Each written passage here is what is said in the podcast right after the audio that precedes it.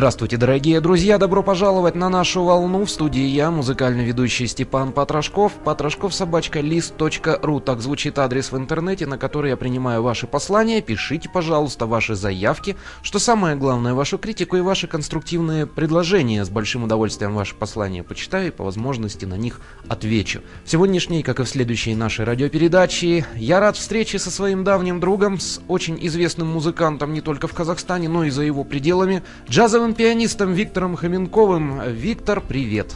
Привет, Степан. Что изменилось с того времени, что ты был в последний раз у меня в эфире? Это было уже больше семи лет назад. Ты вот принес сегодня новые диски, новые работы. Что вдохновляло на эти работы и что с ними связано ведь? Ну, вдохновляла, как всегда, музыка, естественно. Связано, ну, несколько событий таких хороших и не очень один альбом, который называется «Для чего нужны друзья», он посвящен трагическому событию, а также ухода из жизни моего друга Даниэла Макашева. Так же, как и я, экс-JCS, участник JCS. И вот мы с ребятами решили сделать еще один диск его памяти, но только уже джазовый. И э, смысл его в том, что в него вошли инструментальные пьесы, но на песни, которые Даник либо любил сам петь, либо хотел, но не успел. Вот смысл этого диска вот в этом. То есть этот диск не коммерческий, он не для продажи, а чисто вот, опять же, для друзей и посвящен его светлой памяти. В продажу этот диск не поступил. Не поступил. Для чего нужны друзья? Он называется. А в каком году он вышел? Он в прошлом.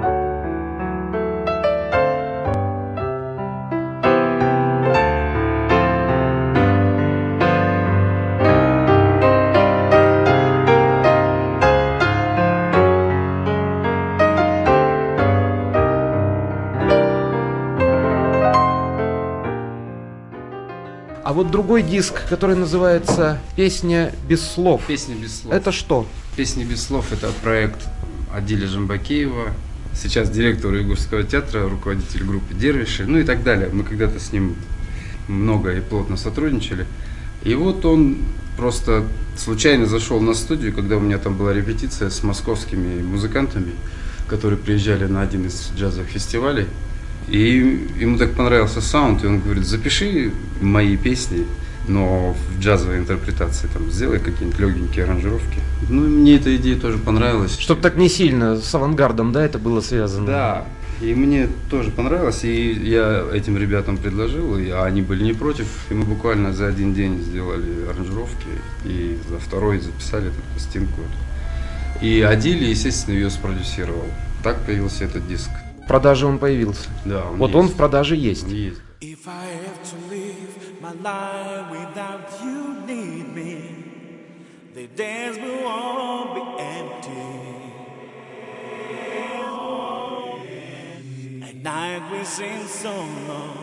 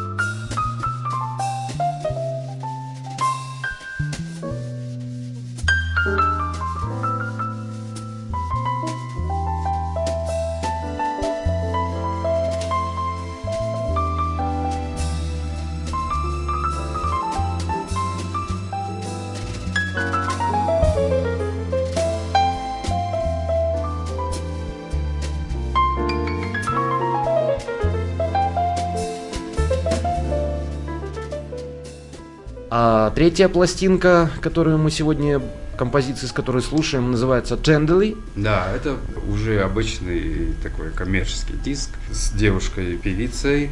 Ее зовут Гаухару Мирзакова. Это обычный джазовый стандарт, но только в моем и в нашем. В основном это мои аранжировки, но одна из них написана вместе с Валерием Насрибульным, бас-гитаристом, и одна Владимир Осипов, гитарист, который здесь же играет.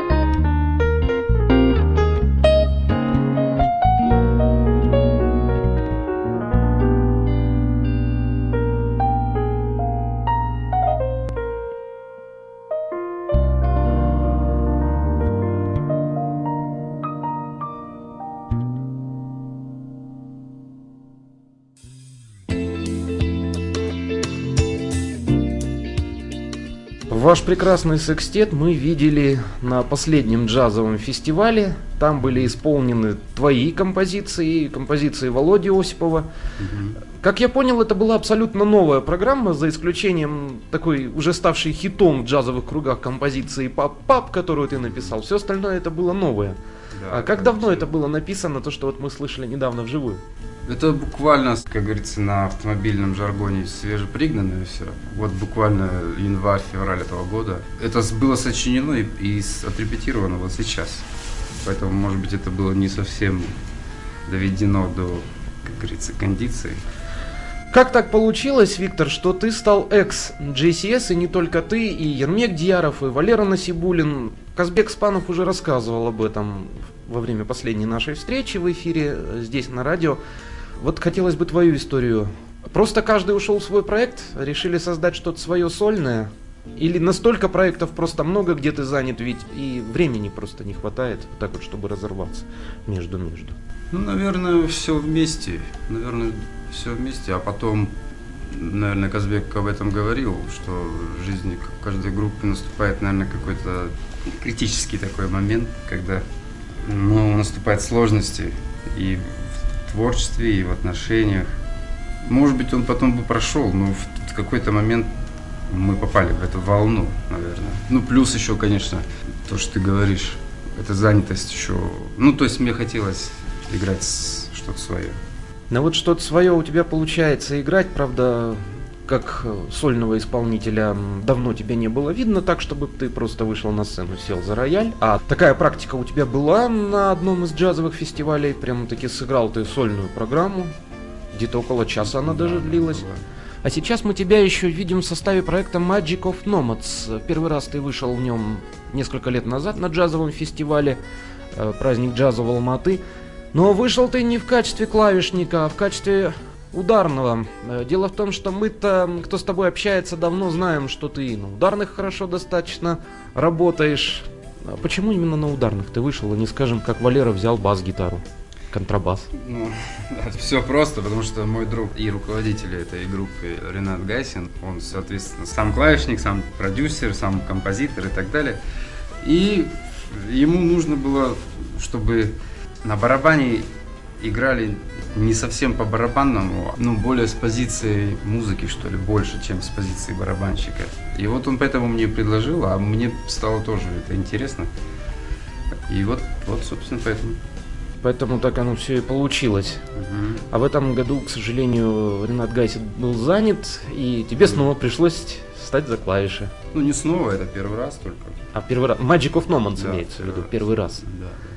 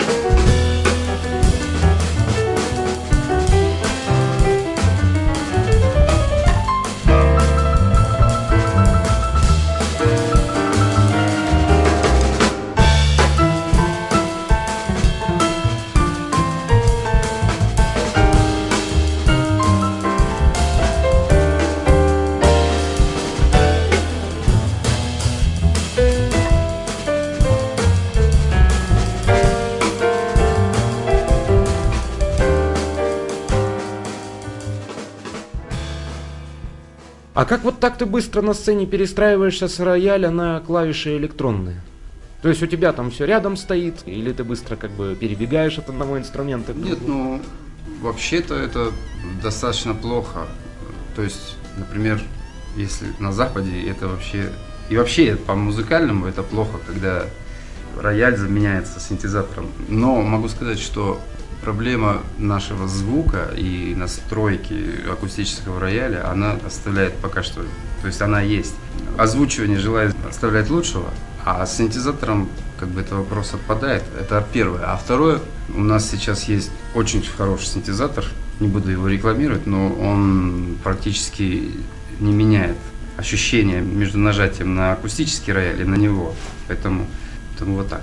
Это несмотря на то, что ни один нормальный синтезатор так толком до сих пор не может изобразить гитару, будь то она зафузованная, будь то акустическая или еще какая.